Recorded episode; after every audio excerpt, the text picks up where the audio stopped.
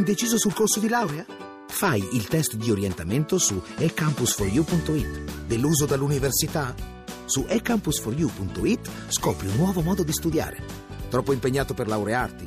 Il piano di studi lo progetti tu su ecampus4u.it. Università eCampus. La conosci? La scegli. Voci del mattino. Di nuovo buongiorno da Paolo Salerno, seconda parte di Voci del Mattino, sono le 6, 39 minuti e 22 secondi, lo avevamo anticipato, il tema forte di questa seconda parte della trasmissione è quello della legalità. E partiamo da un'intervista che ci riporta indietro di qualche anno e ci ricorda come talvolta eh, certi appelli eh, rimangano purtroppo del tutto inascoltati. Luigi De Ficchi, oggi procuratore della Repubblica di Perugia, è stato, tra le altre cose, il PM del procedimento sull'omicidio di Aldo Moro e anche eh, delle indagini sulle stragi mafiose del 93. Negli anni 70, quindi ormai eh, molto tempo fa, si è occupato della criminalità organizzata a Roma e nel 2005, durante un'audizione da sostituto procuratore nazionale antimafia, disse che nella capitale, oltre alla criminalità straniera, stavano riemergendo sodalizi criminali costituiti intorno a gruppi come Nicoletti, Fasciani e, guarda un po', Casamonica.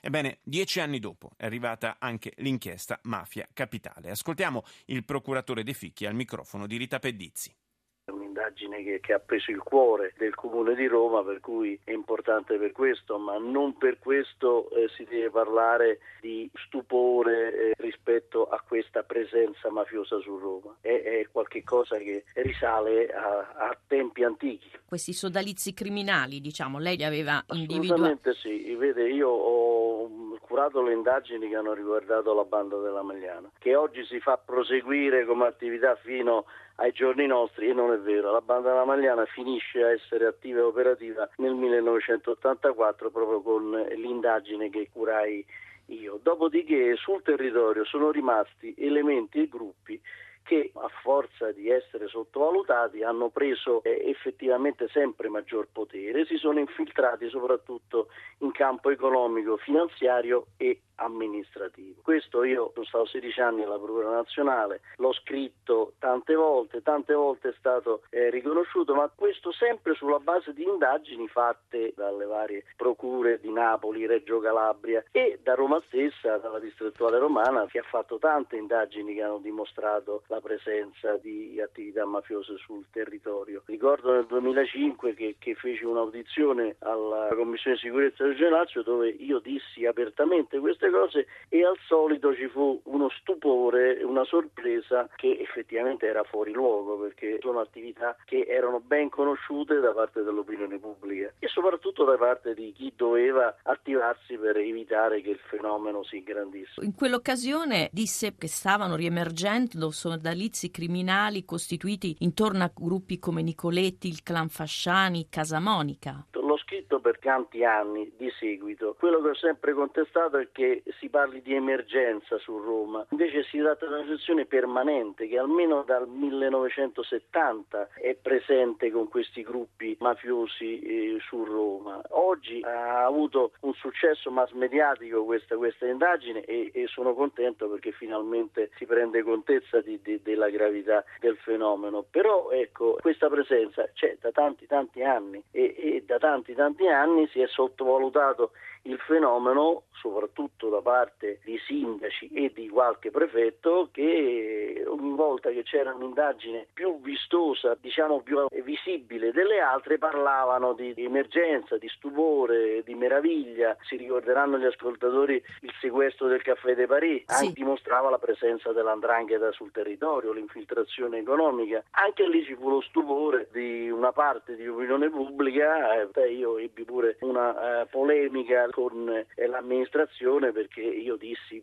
che, che gli stupori erano fuori luogo perché la, l'andrangheta è su Roma da almeno 30 anni, almeno 30 anni. Perché questi sodalizi criminali sono stati sottovalutati negli anni? Ma perché su Roma non si può dire che c'è la mafia, mentre si accetta comunemente che ci sia nelle regioni meridionali, almeno che ci sia addirittura a Milano, a Milano si è parlato spesso e volentieri, Roma, la capitale del potere politico, centro amministrativo importante, la capitale del paese, non si poteva dire che, che c'era eh, la mafia. Il problema è che l'hanno detto in tanti, non l'ho detto solo io, l'hanno detto i questori, l'hanno detto i comandanti provinciali dei carabinieri, un po' meno l'hanno detto i prefetti, ma anche loro spesso non hanno potuto negare la situazione, molto meno i sindaci. Per questo perché non si può accettare che ci sia questa presenza mafiosa. Ha fatto tanto clamore nei giorni scorsi il farzoso funerale di Vittorio Casamonica. Si è trattata di una espressione che segue tante altre espressioni di presenza sul territorio di gruppi che fanno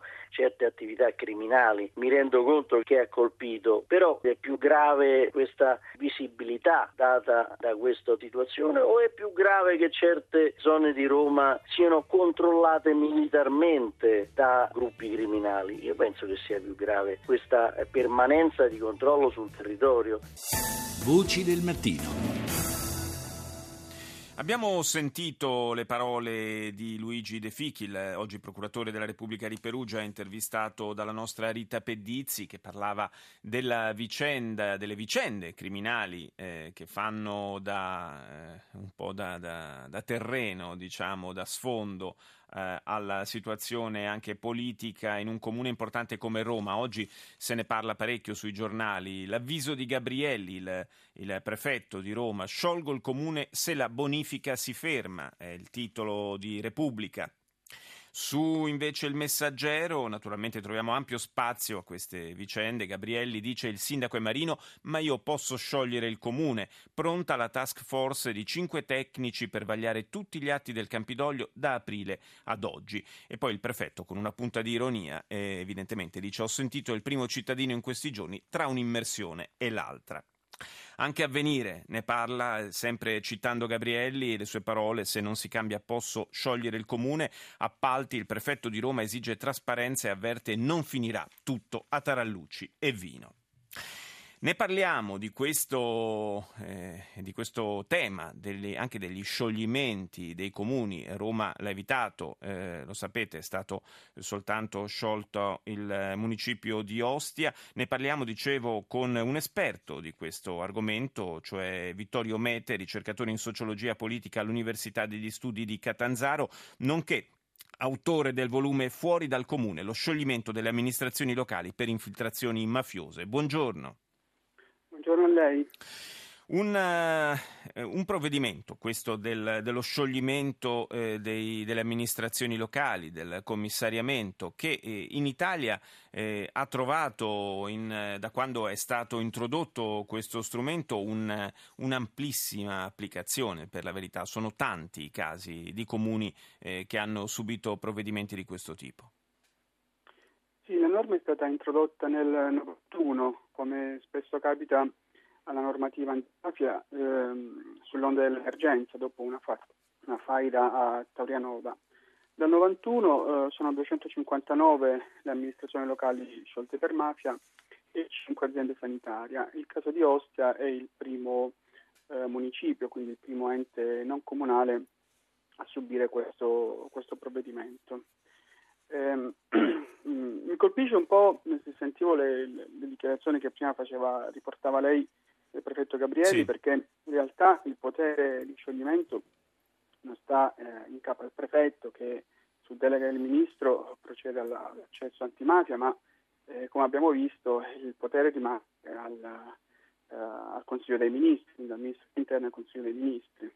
Eh, però la dice lunga probabilmente sul, eh, sul, potere reale che è stato attribuito al prefetto Gabrielli, al di là di tutte, le, eh, di tutte le puntualizzazioni sul fatto che a Roma c'è un sindaco solo, non c'è una diarchia, ma insomma evidentemente queste, eh, queste dichiarazioni di Gabrielli sono significative.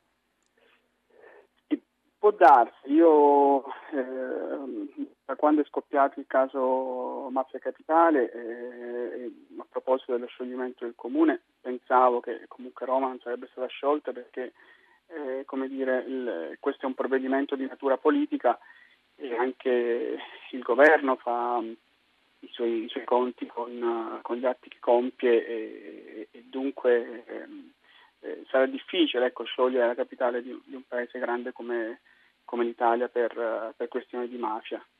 Eh, comunque in molti altri posti, appunto, soprattutto al sud, questo, questa legge è stata usata molto ampiamente, come giustamente notava lei.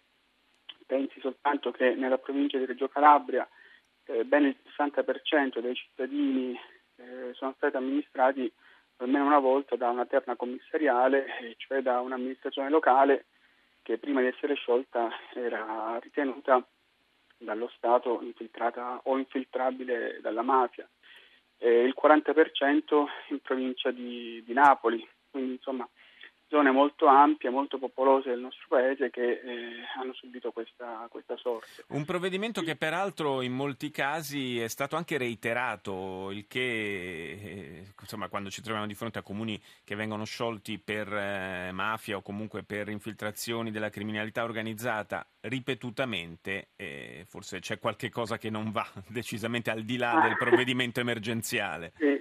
Ma guardi, questo è uno dei cavalli di battaglia dei critici di questa norma, che, che sostengono appunto che la norma non funzioni perché eh, alcuni comuni, otto per la prima sono stati sciolti ben tre volte di seguito. In alcuni casi il sindaco che è stato mandato a casa eh, dopo il periodo di commissariamento è stato rieletto eh, dai cittadini, il che ci fa pensare che non siamo davanti a un problema di infiltrazione mafiosa, ma siamo davanti a un problema di esplicita delega a, a alcuni personaggi, delega politica di alcuni personaggi da parte dell'elettorato. Quindi non siamo davanti a un problema di infiltrazione mafiosa, ma siamo davanti a un problema di come funziona la democrazia in alcuni ambiti del nostre paese, in vaste aree del nostro paese. Si parla da, da, tempo di mettere mano a questa norma, di cambiare qualche cosa, ma eh, può servire? Può essere utile? Ma guardi, eh, dagli studi che io ho compiuto eh, emerge che più che la lettera della norma è importante la sua applicazione. Sì. Le, faccio, le, faccio, qualche esempio. Noi eh, abbiamo questa legge dal 91, nei primi tre anni è stata applicata in media per 30 comuni eh, all'anno, appunto 30 comuni sono stati sciolti ogni anno negli anni successivi, 94-95, il numero 3 e 4, quindi con la stessa norma e probabilmente con la stessa intenzione di infiltrarsi nei comuni abbiamo una reazione da parte dello Stato molto molto differente. Uh-huh. Il che significa che non è tanto la norma in sé, ma quanto l'intenzione politica e anche molto più praticamente la propensione dei singoli prefetti a ad attivarsi per applicare la norma che conta.